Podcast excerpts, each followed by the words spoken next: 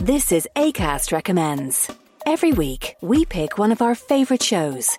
And this is one we think you're going to love. Hello, I'm Geoff Lloyd, and I recently had a baby with Ed Miliband. A baby podcast, that is.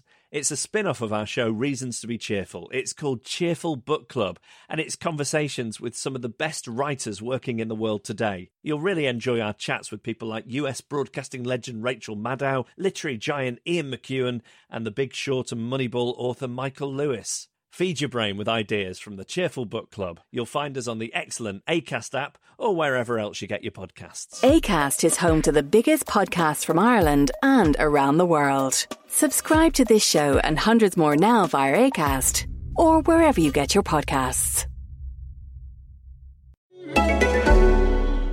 On this week's episode, Mike Ashley grabbed the headline as he turned up to watch Newcastle for the first time in 16 months.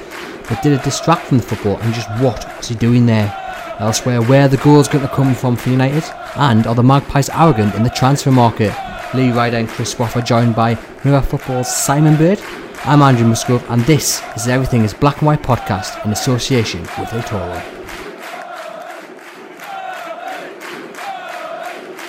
Hi guys, how are we doing after the weekend's results? Well, it could have been better if they got a win, but at least it's a draw. At least the, the Rots stopped to a certain degree, even if it wasn't the best game ever. And I think off-field events, as we'll get on to, really took control rather than on-field. Most certainly. And Simon, thank you very much for coming in. You were watching Sunderland, I believe, at the No, weekend. Middles- Middlesbrough. Middlesbrough, Yeah, sorry. It was, I didn't have the excitement of Sunderland. Middle had a Middlesbrough nil nil. Um, very solid team, very hard to play against, awful to play against, but a second by grinding it out. So Well, that's where we'll start with another nil-nil, of course, Lee. Uh, Newcastle Crystal Palace. Mm. All in all, positive point. I would say so. I mean, I said before the game I would accept a, a point. Be, that's how low the standards have dropped in North East football. Accepting a point at Crystal Palace, but really, um, you know, the clean sheet, they've stopped the rot. Uh, the fans got behind the team, while they did also make their feelings known about the owner. Um, they never stopped backing the team, so I think it was as positive a day as, as you can get on a wet, soggy afternoon at Selhurst Park. I mean, only one real chance you could argue in Ayoze Perez, who tamely shot into the goalkeeper, Chris. I mean, it seems to be the, the, the same story it's been for maybe the last 12, 18 months that Newcastle simply have not got a goal scorer. Yeah, I mean, there's an acrobatic effort from Joselu in the second half as well. Slightly unlucky with that, but I mean, Perez I felt a little bit sorry for because he obviously got criticised for that chance. He made it himself, but then as soon as he got through on goal, it just looked like a player and a team short on confidence in front of goal at the moment. And they, they really are struggling to create chances. Uh, saw start this morning, I think it was from CIES, that Newcastle have got the second highest number of minutes between shots. I think they're averaging a shot every nearly 14 minutes or something this season, whereas Man City, who are top, are every four minutes. So Newcastle are struggling to create opportunities. Defensively, I thought they looked solid for large periods. Last 20 minutes, Palace had a few chances. So I don't worry about them defensively. They haven't lost by more than one goal all season, but it's just actually scoring and it's a serious issue, particularly with Rondon, who seems to be picking up niggles here and there, hasn't been fully fit really since he's been here. And then you're relying on Joselu, who do any of us really think he's going to get 10 to 15 goals a season? I'm not convinced. They don't have that real creative spark. Shelvey being back's a plus, but even he's going to take a bit of time and he needs some help from the people further forward too. Did you see a, change in approach against Palace to what had gone on against the likes of Chelsea and Arsenal? Was it a bit more attacking? I don't think Newcastle's set up in a, in a negative sort of way necessarily. They're always going to be pragmatic to a degree because that's how Benitez sets his teams up. He he never he never goes all out attack. He always likes to be balanced as he puts it. We know the short blanket story that he likes to use.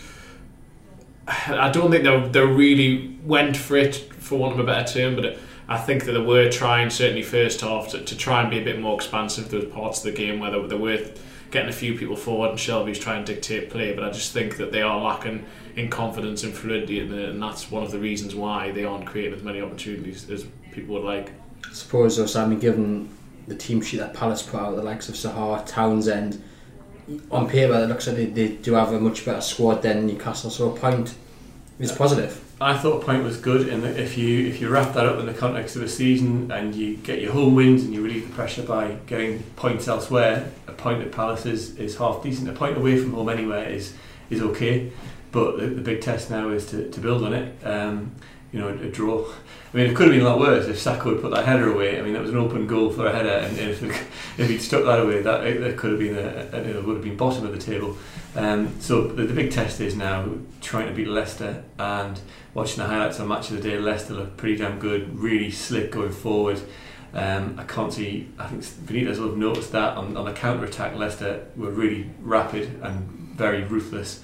Um, and I, I, can't see him putting out an expansive team against Leicester. I think he'll be keeping it tight again. Um, and the test is to get three points, just get that first win. Bottom three have all not won. Um, if you can get that win, the pressure is relieved, and you need to relieve the pressure before that international break when everyone's got two weeks to stew over the position of their clubs. Definitely don't want to be going into that break without a win. A few changes on Saturday. Lee Kenedy was back mean, one question was where where was Jacob Murphy? He, he looked right against Arsenal. Um, in, in the games prior to that, I mean, was he was there any word on where Murphy was? Well, I think Rafa he really makes a point of rotating his squad. Um, there's always going to be two or three of them in that are not travelling. Um, Murphy was the unlucky man, or one of the unlucky men this weekend. Sean Longstaff, you can't forget him. He he also missed out. So there's always going to be, you know, in home games, there's always going to be a, a couple of them in the stands, and on away games, there's always going to be the ones that get left left behind and don't get on the flight. So yeah, I think maybe he just feels on, on his day. I think he, believes that Kenedy is is a quality operator. He's you know he's, he's a Chelsea player. He's, it would cost Newcastle a lot of money to, to sign him uh, compared to the players that they've, they've got. So I think really if they can if they can get him settled down and get him focused, um, he'll be an unbelievable player for Newcastle. Didn't really see too much of that on Saturday. Um, as you say, Perez really was the was the only clear chance, and that just shows you that what Rafa's frustrated about that he hasn't got that that level of quality because a 50 million pound striker buries that. You know, one of your, your Agueros or someone like that, they do not turn their nose up at great chances. Um, Perez. It almost took him by surprise. So he's not really a natural striker in my eyes. Newcastle haven't really spent big on a striker for a long, long time. So the problems um, shouldn't be a big surprise.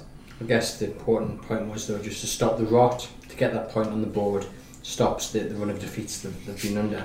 Yeah, I got the impression that first off Newcastle wanted to build a base and then from that try and construct a few attacks and I thought that come half time, I thought the second half they're going to have a bit more of a go here. They're going to hopefully pick Palace off on the counter. But once Rondon went off, I think Newcastle lost a bit of control. They had, they weren't holding the ball up as well. And really, for the last 20 minutes, half an hour, Newcastle really, you could see they were content with taking a point. That was all they really wanted. They didn't really get forward at all, even when he brought on uh, the likes of Muto and a few of the others. Newcastle just didn't create the opportunities. And, and a point, as Simon said, over the course of a season, if you looked the context of it there and said point to Palace, that's not bad. But given the backdrop of how Newcastle went into the game, the fact they're winless, it can be seen as a, as a negative. But they now need to back that up and go and get that win on Saturday because the longer this winless run goes on, the more confidence will sap, and just you are going to start to get cut adrift if they don't start picking up points.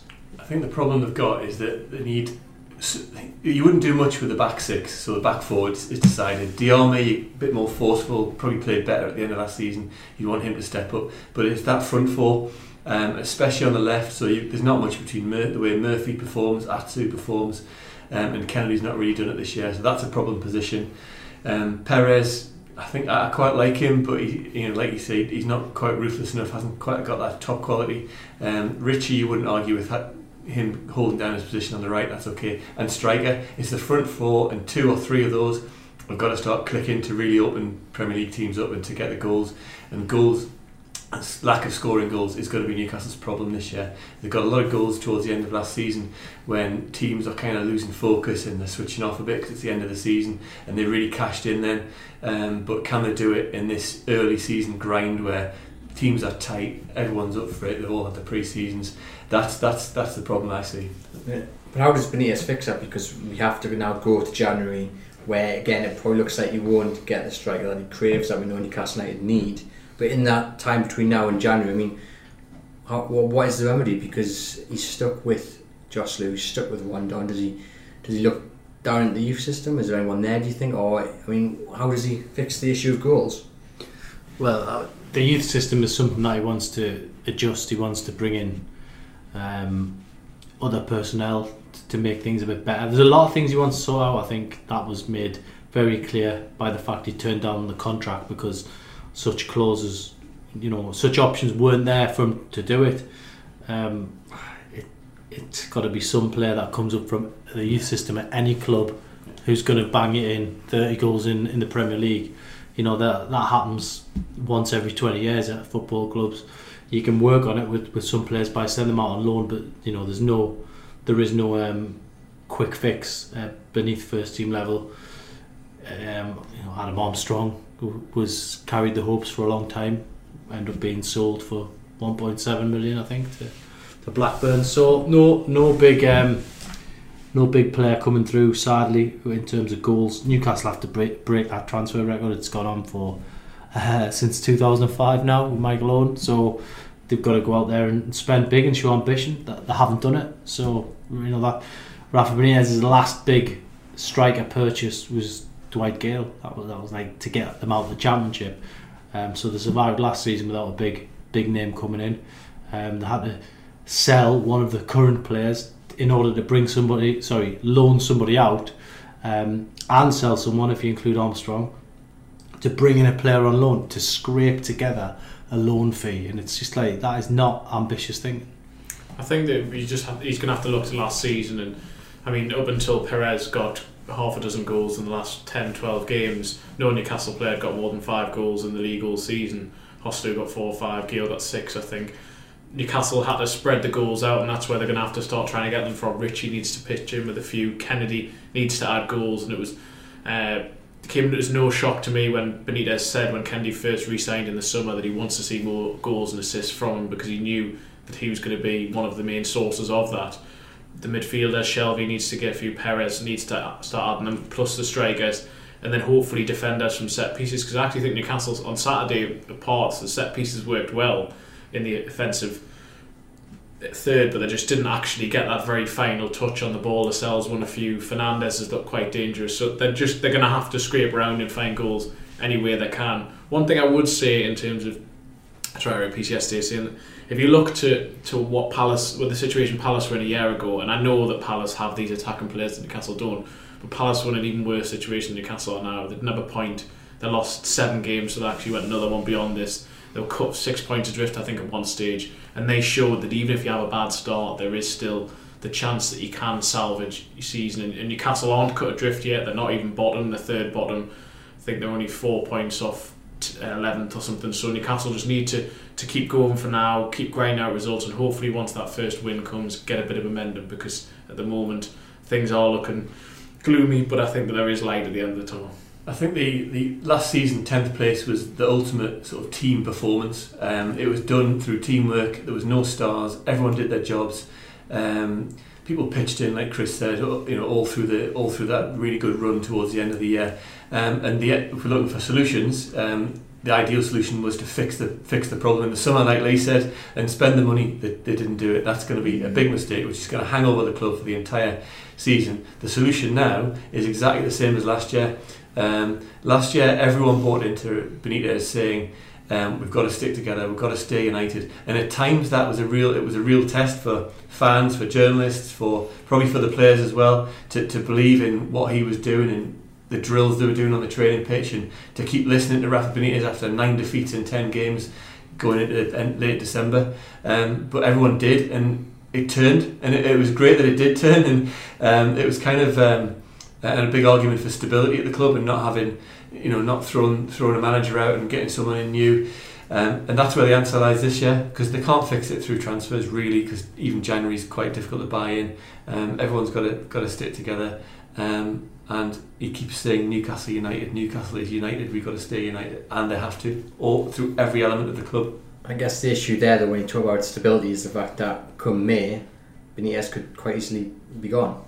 That's right. Um, this is the he didn't want this. This became a story on on uh, Benitez's future became a story on on Friday, um, just before his press conference when Jamie Carragher's column dropped, um, which you've reported on on the website. Um, when he, he said that Benitez is wasted there at Newcastle and he, he shouldn't he should go in the summer or he will go in the summer. Um, yeah, it, it's gonna it is gonna loom large come you know, January when he's trying to buy players. If they weren't going to give him any money in the summer for not committing to a new contract, are they going to give him money in January to do it? Well, they might if they're in, in a fix and they're in the bottom three. Um, but but come Jan, you know, Jan, February, March, April, everyone's going to want to know what Benitez is doing, especially if the club's in a fix um, and they're in the bottom bottom three, bottom five. Um, he, I think he's going to have to sort out and make a commitment on his future, one way or the other. Um, you know, by the new year, we're going to have to know what he's doing, or um, you know, will he want to make a decision? Will, will, will they actually say, well, you're not committing to the club beyond the next six months. I can't give you any money. I need a new manager. It could, it could get to that point where you're looking at looking at the club being utterly ruthless with Rafa Benitez and, and not letting the uncertainty about his contract go go right to the end.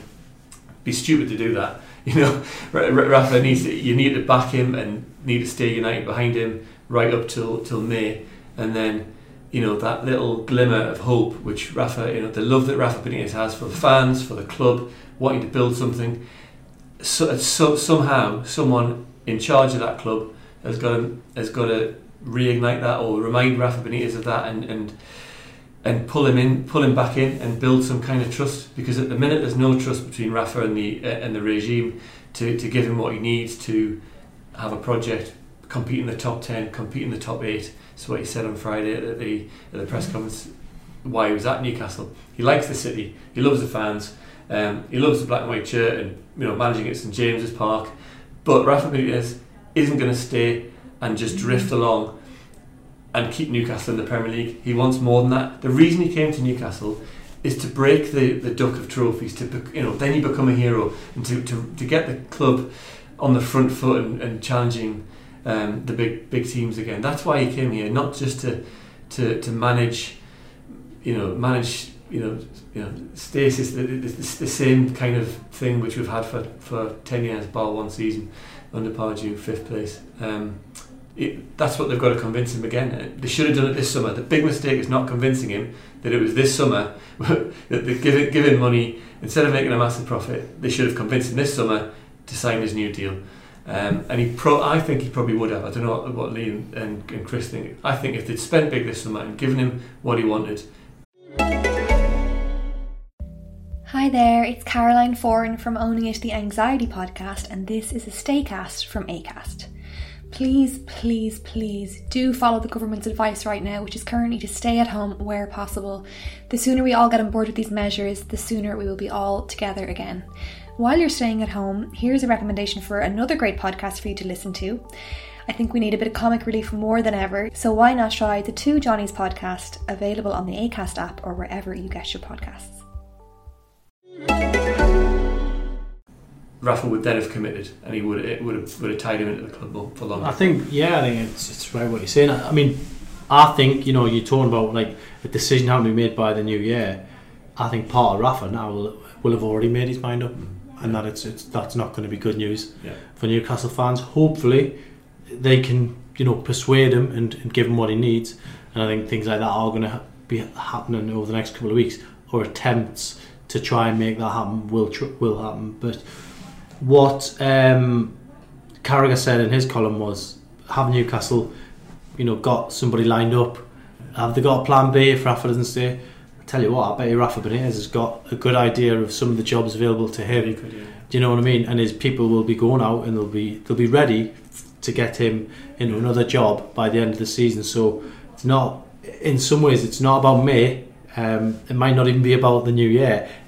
The next few weeks are going to be critical to whether Rafa Benitez remains at this club because you can see on his face he's like he knows that he, he doesn't Newcastle United as a club need him more than he needs Newcastle United. And the big problem being that you know there, there are clubs out there that will take him seriously will give him a kitty to spend will let him do what he needs to do at the academy. And Newcastle at the minute they just they're just kind of sitting on their hands and you know the the the four wise men were there on Saturday weren't they in the stands? So Well, I was just going to say, I mean, I I agree with Simon. I think it does need to be sorted before January because Benitez himself keeps talking about post January and January will play a big effect. But I don't understand how he sees January as such a big pinch point. Yes, I know you can say, well, if Mike Ashley goes and spends 50 million, then he can convince Benitez that he's got ambition. But Benitez doesn't trust Mike Ashley, so Mike Ashley could well go and spend fifty million pounds in January or however much, and, and, and give Benitez what he wants in terms of signing a striker, signing number ten, but then not give him any money following summer once he signed another contract, or, or do exactly what he did the January of 2017 when he just all of a sudden midway through the window said you're not getting any more money. When the previous summer it had been what Rafa wants, Rafa gets. The problem is the breakdown in trust, and I don't see Newcastle spending in January when it's a an inflated market, when you can't necessarily get the players you would want, when players who Benitez will be signing probably wouldn't be ones necessarily for the long term. There may just be quick fixes because you can't actually get the players you'd want long term because you're more likely to get them in the summer. I don't see how January and the way that transfers work, I don't see that as being such a pivotal point that is suddenly going to convince Rafa Benitez the club need to do so much more than that and rebuild the trust, which at the moment is completely broken. I mean, I don't even think that, that Rafa Benitez genuinely believes that Mike Ashley wants to sell. I think there's a lack of trust on that there's just a lack of trust at every single level at the football club and why deals fell through in the summer. Benitez didn't believe a lot of what he was told, that it was to do with the agent's fees or whatever. He thought that, that the club to a certain degree was, I don't know about misleading him, but not, not necessarily giving them the full information. Mm-hmm. And there needs to be so much more work done to try and convince them that they are actually on the same page. So therefore he's probably made up his mind already, as I was Yeah. saying. There are there are many agents pitching their um, pitching their clients, their managers, potential Newcastle managers to Newcastle, and they're, they're on the phone and they they they know Rafa's situation is uncertain, and certainly at the end of this season. But the one good thing is that Newcastle aren't taking those calls at all. Will not entertain any discussion of a new manager at all behind the scenes. Um, uh, because obviously, if, the, if if they start taking those calls, it'll get out that so and so's been lined up for Yeah. um, to replace Rafa Benitez. So they still, you know, behind the scenes, they still are saying, absolutely no, Rafa's our man. We're not, we're not looking at that yet, and let's hope it'll that'll stretch right to the summer and, and they can persuade him. But I, I agree with you, Lee. I think you know we, we wrote the stories on on Friday or Saturday. Um, he, at the minute, he, he's made his mind up and he's going to do this season, and he won't quit mid-season. We don't think, um, and he'll be here, here to the end of the season and no longer. Um, and it's so, somehow, somehow, a takeover, new new owner, new chair, whatever. That's the way out, isn't it? That, that, that's the one way out. Yeah. Um, somehow, and, and you know, Newcastle with Rafa Benitez in charge is worth 50, 70 million more than it is with without Rafa Benitez in charge in a, in a, in a city that's Yeah. disunited and in turmoil. So if they're going to sell it, they need to do it quick. You know- in charge. Well, the, the other thing as well is when you're talking about other clubs, um, they're so clever. The, the big, the bigger guns in Europe, they're so clever. And sneaky's not the right word, but they will already have, have pushed the ball out basically to to get like word on whether Rafa might or might not be interested in taking over a club. I mean, I'll plug a, a name out the air like FC Porto in the summer. Every the minute Rafa Benitez pulled in on the coach, the, the red carpet was pretty much rolled out. Yeah. They were treating him really well, all that kind of thing. They know how to work with the top managers. Yeah. Do you know what I mean? Um, I know the Benfica president's also got a very good uh, admiration for, for Rafa. You know, some of these clubs in Portugal where you, walk, you just walk into and be able to, Yeah. to do the job, and Newcastle would miss out. And who, who would they get to replace? Who who could replace Rafa Benitez? I know there's some people out there who think his tactics are negative, but generally, you know, he'll keep Newcastle where they want to be. And That's what they need. and you know, who would come in instead? Be another yes man. I suppose in a way a sign of just maybe how bad the relationship has got is the fact that Mike Ashley was at the game for the first time I think 18 months it was um, and yet there was no word between Ashley and Benitez surely if you're the owner of that you're the owner of Newcastle United you, you've, you've made a point uh, It's telling, isn't it? yeah, in certain elements of the press that you weren't happy you'd not been invited to games, not being invited to the training ground. Surely you'd, you'd, you'd meet up and you, you'd Well, talk to your manager. You go down the dressing room area and you you wait until if if if it was because he was doing his press conference, well, you wait. You know, let the ground clear before you get to the bus. Well done, Rafa, for the point. Yeah, keep it going. Keep it going, and we'll meet up at some other point. Yeah. And then you, you and if that had happened, I'm pretty sure Mike Ashley's PR people would have got that information out there. They didn't. They didn't. They didn't speak, and here we are Monday morning. It's weird. You, you wonder what's holding him back because he is the owner of the club and he's clearly a really forceful, go-getting businessman in every other aspect of his of his life.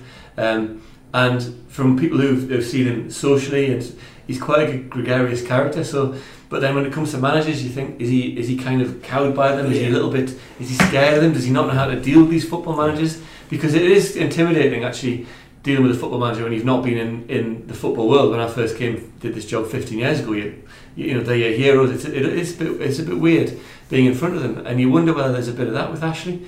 Um, but it is a, totally baffling having said we'll give Rafa every penny the club generates and then to leave it in a 20 million pound profit. That that's the one thing that nothing will never be able to square. That he said that and no one would not there wouldn't be a huge argument against Ashley's ownership of Newcastle if he let them if he if he just gave him what the club generated. And Yeah. the transfer profit went to him um, and the wage bill was allowed to increase a bit more and it was all done in a budget. A lot of fans probably would just go well all right then we're, we're cutting our cloth we're not getting into massive external debt with a bank fair enough we're, we're having to go with what we've got um, that's the one thing we'll never square Yeah. It- you know and I don't know I don't know why Mike Ashley can't just he's got you know you see him going to Glasgow to sort out House of Fraser and he's always hands on in his jeans and his white shirt at Sports Direct and he's got all these businesses that he's he's, he's on his mobile and he's, he's doing it and in Yeah. Newcastle he's just he's just stand off Yeah. it's his it's his club. It's his 350 400 million pound asset.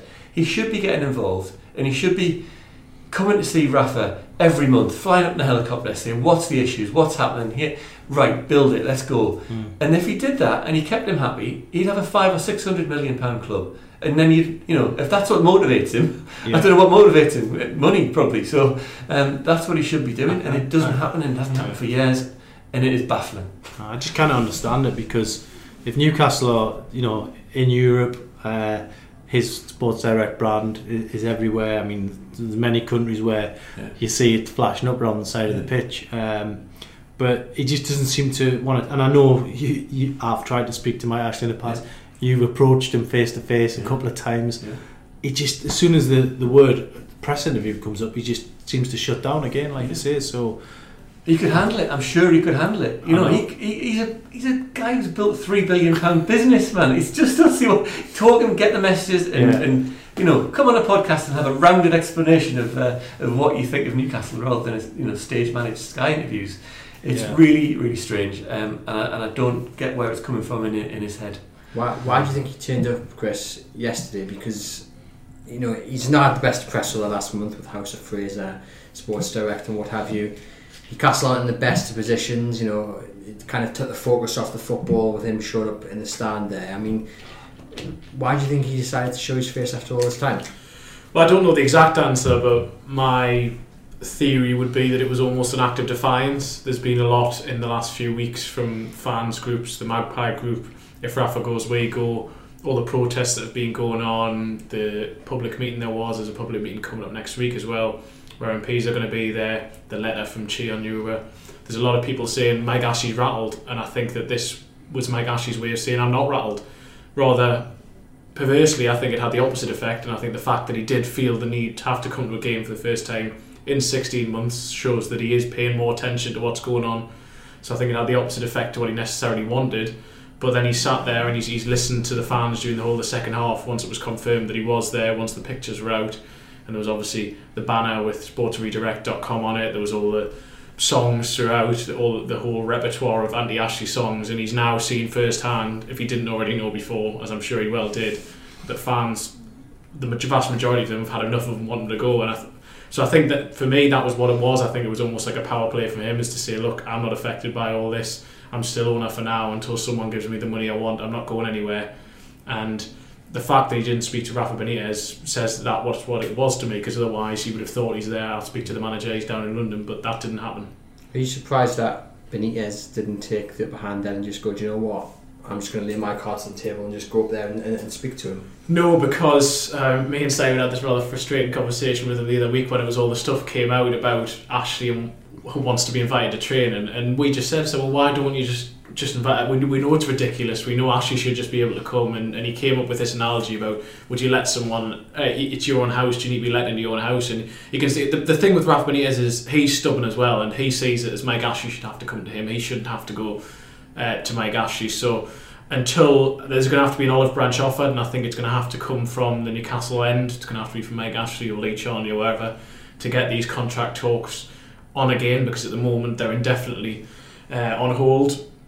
Benitez keeps now saying he's probably not going to talk about it until January, if uh, if not beyond, probably February. And so he, he isn't going to make the move. He thinks that he's shown the club what he can do over the last two years. He secured them promotion as champions. He then kept them in the Premier League 10th place finish with what was a squad which had a lack of investment in it. He's now trying to keep a squad in the Premier League who, in some ways, you could probably see are lacking in areas that probably weren't last year, particularly where injuries have struck. And so for him, it's the club who need to make that next move, and I can see to a certain degree where he's come from uh, on that as well. Just before we get on to a couple of the subjects, I'm going to ask you each for a positive then from this week. Um, I know Newcastle's still without a win, but Lee, one positive from from this week for yourself. Well, the big positive positive on the field was Fernandez's performance. Uh, I did give Dubravka man the match because I think without him, Newcastle would have lost. But Fernandez, uh, you know, was many people's pick. I think what did help him was he put in two uh, monster sliding tackles on either side of the pitch. One of them right in front of the fans, and I think that sticks with the with the away supporter when you see a player doing a big tackle like that. Uh, that that stays in the mind. So yeah, he's already established himself as a bit of a favourite with the fans. So that was that was a big plus. The negative, hard to say really. Um, potentially, Newcastle's board. You know they've been hammered by Kevin Keegan in his new book, um, the Sports Redirect banner come out. So they knew they probably knew where they stood anyway with more supporters. But I think generally speaking, um, it wasn't a good week for them. My big positive would be what I said before is that, that Newcastle aren't in as bad a situation as some clubs have been in before. They only need to look at Palace last year, and I think a lot of clubs have taken hope from that. That, that look, you can recover from a rocky start, and Newcastle. Yes, they do lack attacking players. They're going to have to, to work on that. They're going to have to start getting back to that team ethic and teamwork that they had before, where they were better than the some of the parts sort of thing. But um, I just think that, that once they get a win, I do think that that will get a bit of momentum. The the fixture list in October and, and, November is easier than it has been so far. Yes, they've got to get through Man United first, but but after that, they've got fixtures which they're going to have to really target points from. And yes, on the basis of the last few weeks, they're not going to score many goals, but they're not going to ship many either. And I think that sooner or later, they'll start being on the right side of, of those results and, and start creeping up the table. Fusen? Yeah, it might be weird. I, th- I think a, a positive um, is actually Mike Ashley turning up at the game. I think he needs to be there to see the limitations. He needs to see what Rafa's got in, at his disposal. He needs to be bored rigid by a nil-nil draw. Do you, think, do you think it will have an effect on on? We don't know his mind, um, but I think what will what does have an effect is if he sees his, uh, a club under threat, and he's there's been his, there's been various windows where he's seen a club struggling, and he has got the checkbook out or has sanctioned um, you know transfers to happen. So the more engaged he is, and the more engaged he can be made to be in that part of his business, the better for Newcastle. I think.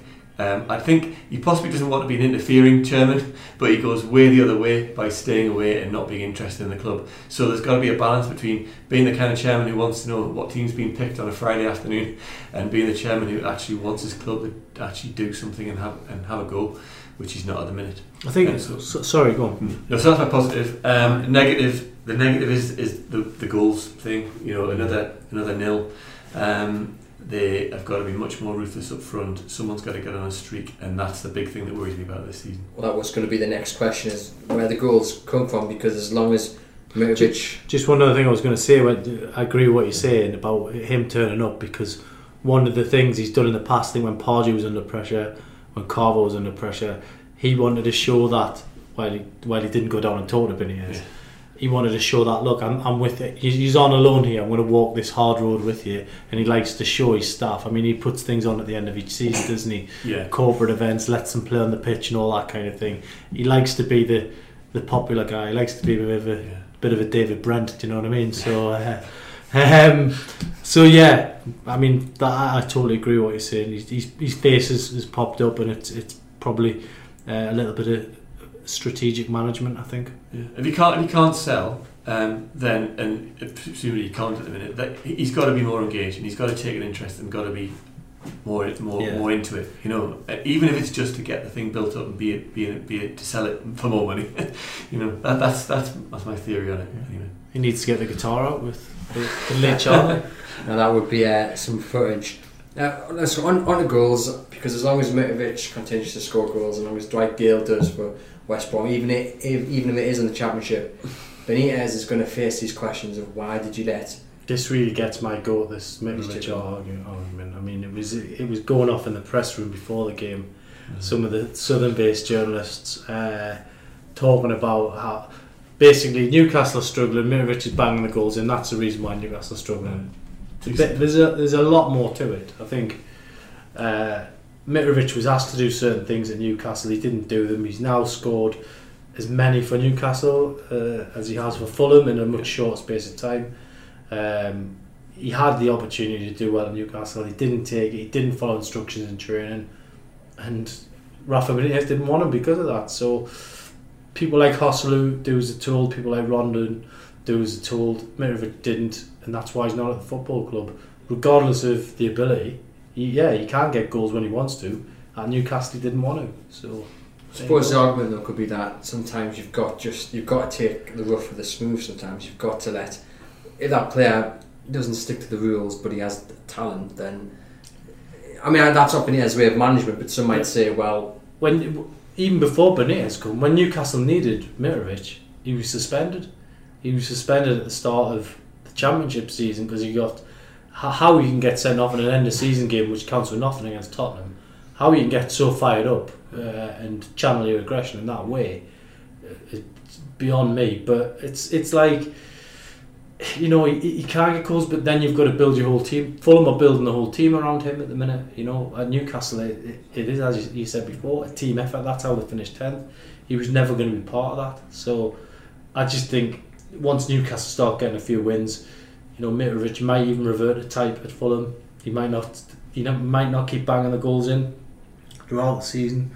And Newcastle, um, you know, fans, they'll have something else to, to hopefully be cheerful about. But I, just think the Mitrovic we've got to we've got to close the book on it. But as long as as long as Newcastle's struggling and he is scoring goals, then it, that's going to be difficult. But it's a it's a, a much more complex argument than than what was being said on I suppose one of the main points is that selling them really isn't the issue. It's not replacing, not replacing them, not spending the money they got from.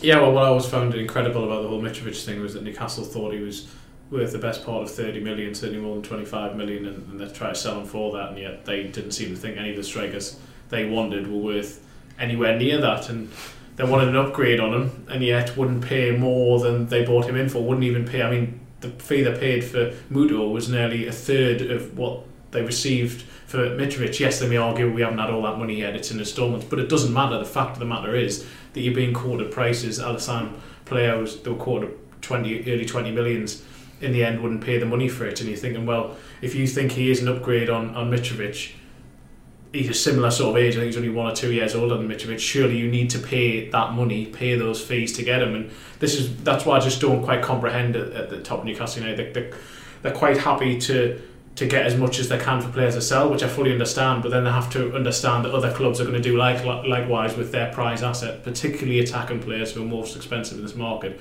and they won't even get close to paying the money necessary to replace them. Is it a case that they haven't moved on from the days where they could go to France and, and, and buy for four and a half million, where they could pick up these players for a cheap amount? They're, they're still in this mindset where they can they think they can dictate the prices despite the fact the market has moved on so rapidly. I think you, that's dead right. Um, the, the bargains are harder to find now, um, and generally you get what you pay for. That's what all the stats prove. Um, I don't have a problem with like Lee with Newcastle selling Mitrovic. Um, I thought they got a decent price. They made a eight million, was it eight million profit, something like that, um, for a guy who hadn't done an awful lot at the club. So I think Newcastle are brilliant sellers. They're absolute, but they're rubbish buyers. they are great at selling a player, um, getting a profit. Um, they're not so good at actually. They're good at getting a big headline figure, but the accounts sort of suggest that they're not good at getting a big lump down down payment. It's all in instalments, like Chris said, and they're not that money. Twenty two million isn't obviously not there immediately to spend. It comes in in dribs and drabs. So yeah, Mitrovic. It's I, I, what would I would question more is now is is the is the loaning out of Gayle because a few clubs have gone to two up front.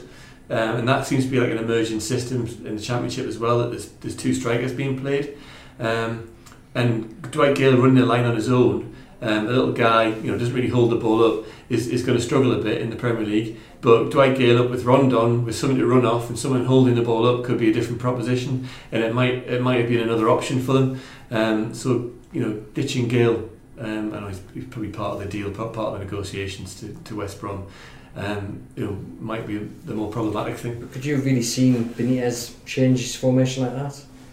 Probably not, but you might have to if they, if, if they end up uh, if they end up struggling for goals. You might you might go four four two again. He did last season 4-1-4. for a few games when he was going to Yeah. struggling. It didn't it didn't necessarily work then, but he did go 4-4-2 for a while. I mean, he then basically turned around and said, "Well, for those fans who said I need to play 4-4-2, it isn't working." But he will change. I think he if he if he sees the weakness in the opposition, that's why he changes to five at the back, partly to protect his team. But if he if he sees something in the opposition where he can get at them, where he thinks Newcastle can exploit, he, he would in he would in theory do that. And if Gayle was here, he might have done it. Just on the point of do Newcastle still see it as the days they could sign players from France? I know for a fact that during the summer there was a few situations where Newcastle were in for a player alongside a few overseas clubs who were also in for that player. Say if they were, say for example, it was in France or Germany, and the overseas teams, the foreign teams, would be quoted a lower price than Newcastle, and that's perfectly normal in this current market because Premier League teams is a Premier League premium, given the money that's in it, and Newcastle just would have nothing to do with it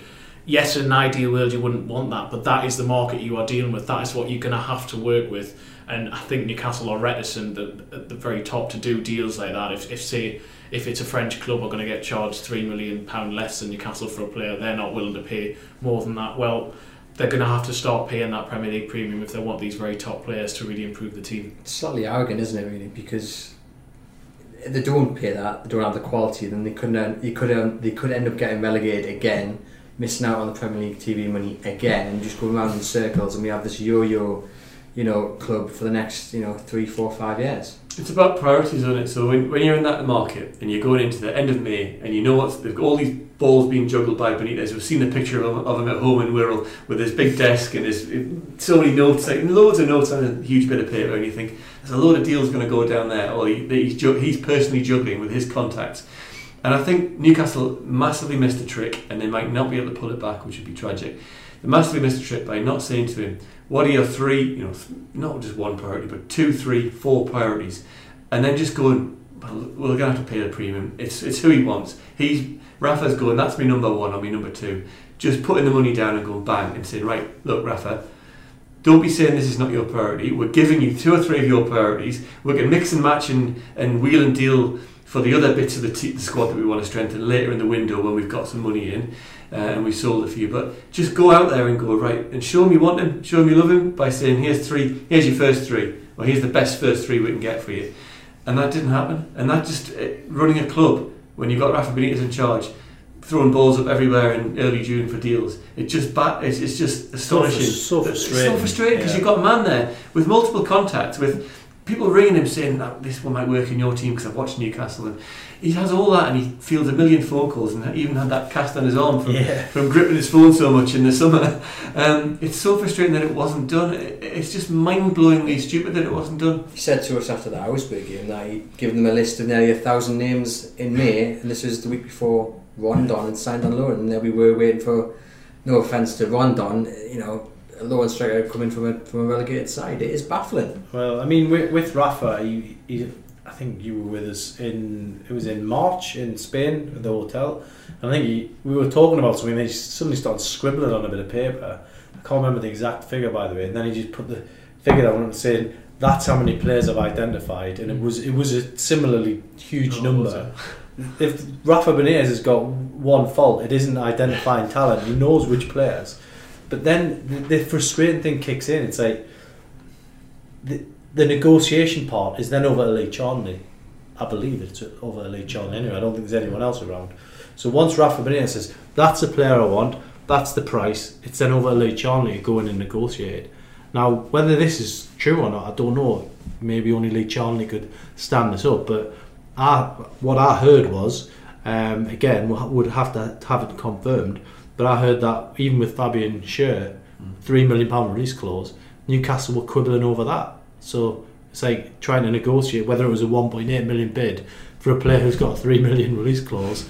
It's like ridiculous. We saw with Lejeune the summer before, didn't we? Where it went on for Took six, ages. six weeks. Took ages. Even Lejeune was like, "What's going on here? When we're going to be?" So it's You want your club to drive a hard bargain and not have sellers taking the mickey out. You want you want that, but there comes a point where you you've just you've got to put the money down if that's the player he wants. yeah. But going back to these big, you know, these big so-called more arrogant clubs in Europe, they'll just laugh at you, put the phone down, and they won't, they won't deal with Just you anymore. fast, yeah. Like Feyenoord with the, the Danish kid in Yeah. the sum, in, in, January. Yeah, yeah. They just put the phone down and said, "Don't don't waste our time." And there's some mega arrogant chairman out there.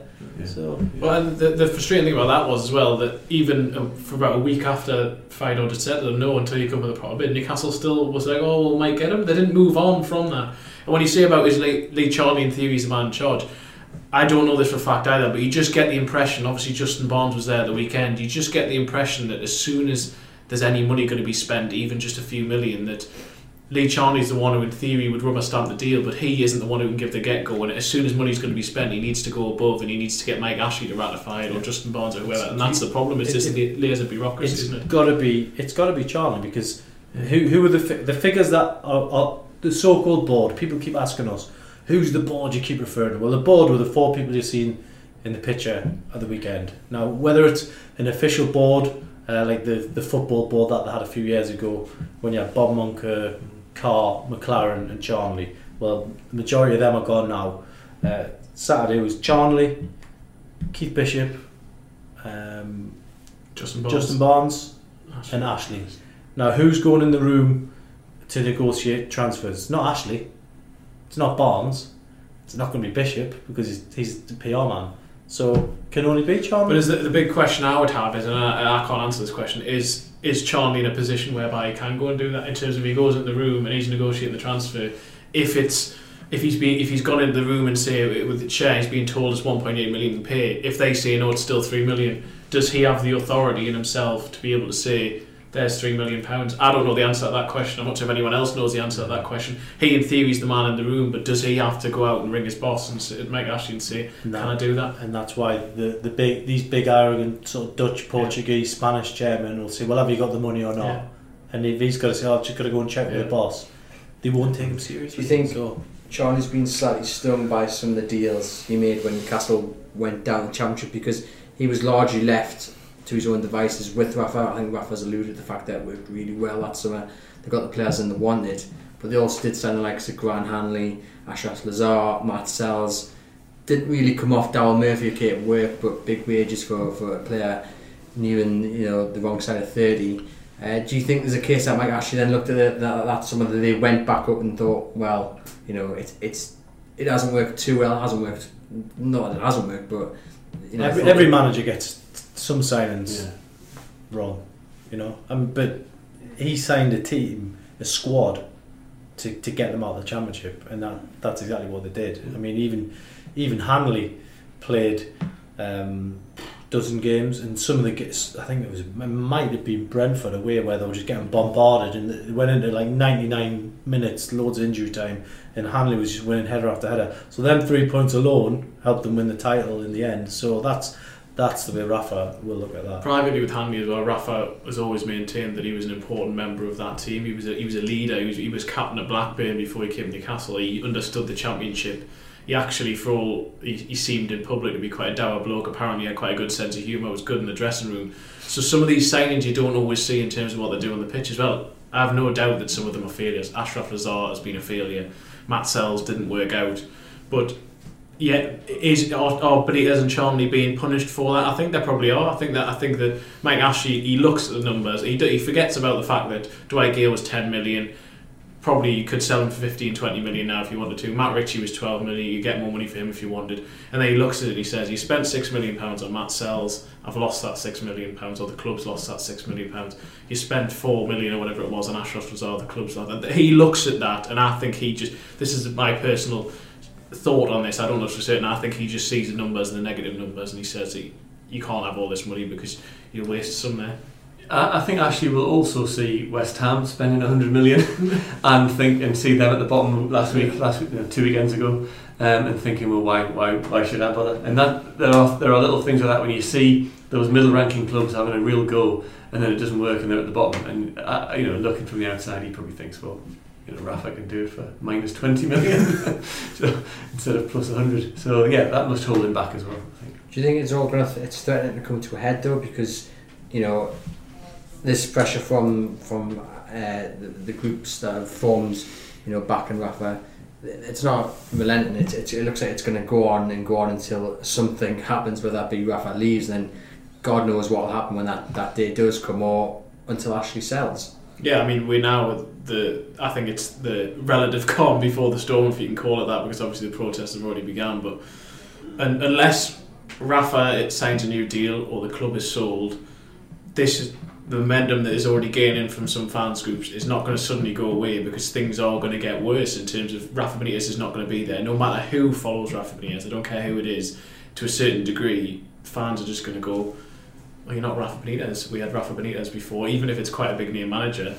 No matter what they do with the squad they're going to have, even 10th place, fans can turn around and go, well, Rafa Benitez got to 10th place with no money. I can't see this situation, the, the momentum's gaining, and I can't see it getting any easier unless, as I say, as none of us actually think this is going to happen at the moment. We think that Benitez's mind is almost made up to go, unless something fundamentally changes above. And at the moment, there's no suggestion that's going to happen, even if Mike Ashley was there at the weekend. Do guys agree? I mean, with Rafa, his next his next thing he'll be focused on is getting the three points against Leicester because he knows in football short short term he will get criticism after that if they lose to Leicester or maybe even draw. Um, because there is some people on his side. Will Ashley be at the game against Leicester? You, you wonder he might, he might be because he's turned up at the weekend. uh, You know, it might not.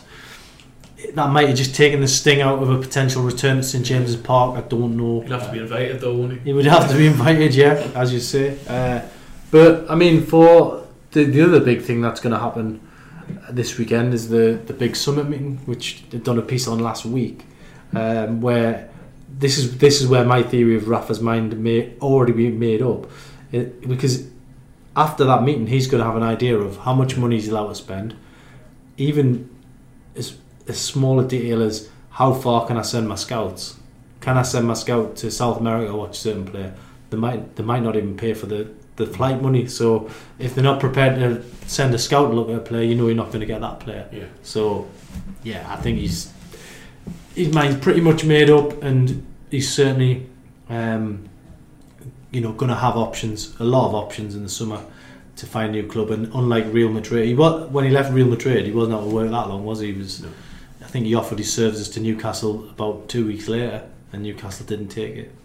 Ended up getting relegated. So it's all fun and games. to be learned. Just to finish off, then we're going to do our canny week, not so canny. We've kind of already talked about the positives and the negatives, but we're going to fit someone or something into the, the not so canny box or the canny box. Lee, I have a feeling you're probably going to go for Fernandez as your what? Who's had who's had a canny week this week? Fernandez, yeah, absolutely. Um, his, his stats are really um, there for all to see, and you know he's going to be probably the first name on the team sheet against uh, Leicester. Do we guys all, all agree with Lee on that? Yeah, I think he's been a very solid sign. I think he's done, come in, done well.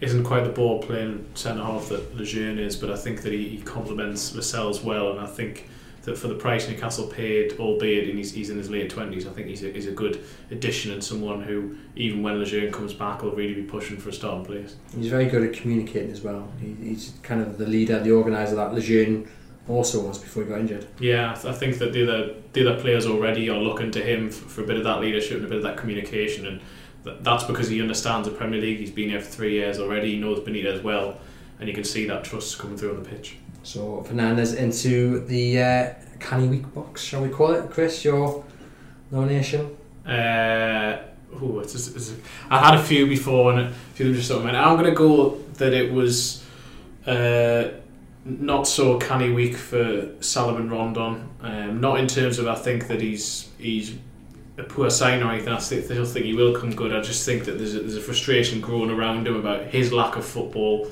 Obviously, didn't play after the national break in the first game. Then at the weekend, he came off at half time, and it's just when is he going to be fully fit? And for him, I think it was a it was a big blow that he had to come off at half time because Benitez wants to build a team around him, and the longer Newcastle go without being able to build a team around him, I think that, that they're struggling as well because you can see he would fit perfectly as that lone striker in that four two three one role.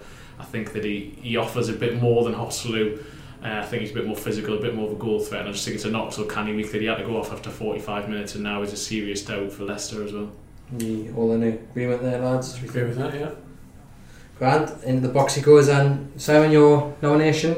For Uh, well, a canny week or not so canny week? Okay, well, I'd agree with these guys. I mean, I, I, on the not so canny week, uh, Muto. I mean, he- he's, he's having a few not canny weeks. He's he's nine million from Mainz. Rafa wants him. He's added him into the number ten mix for um, to to have a bit more pace than Perez. But he, he looked a few of the highlights of Asso looked a bit bit naive and off the pace. Um, but he, he'll need more of a chance than he's he's got at the minute. Interesting that Benitez kind of said I see him more as the central striker. I mean, how does that kind of work in that formation? Because you needed for that formation, should you need a bigger, a bigger, stronger man like Joselu, like Rondon?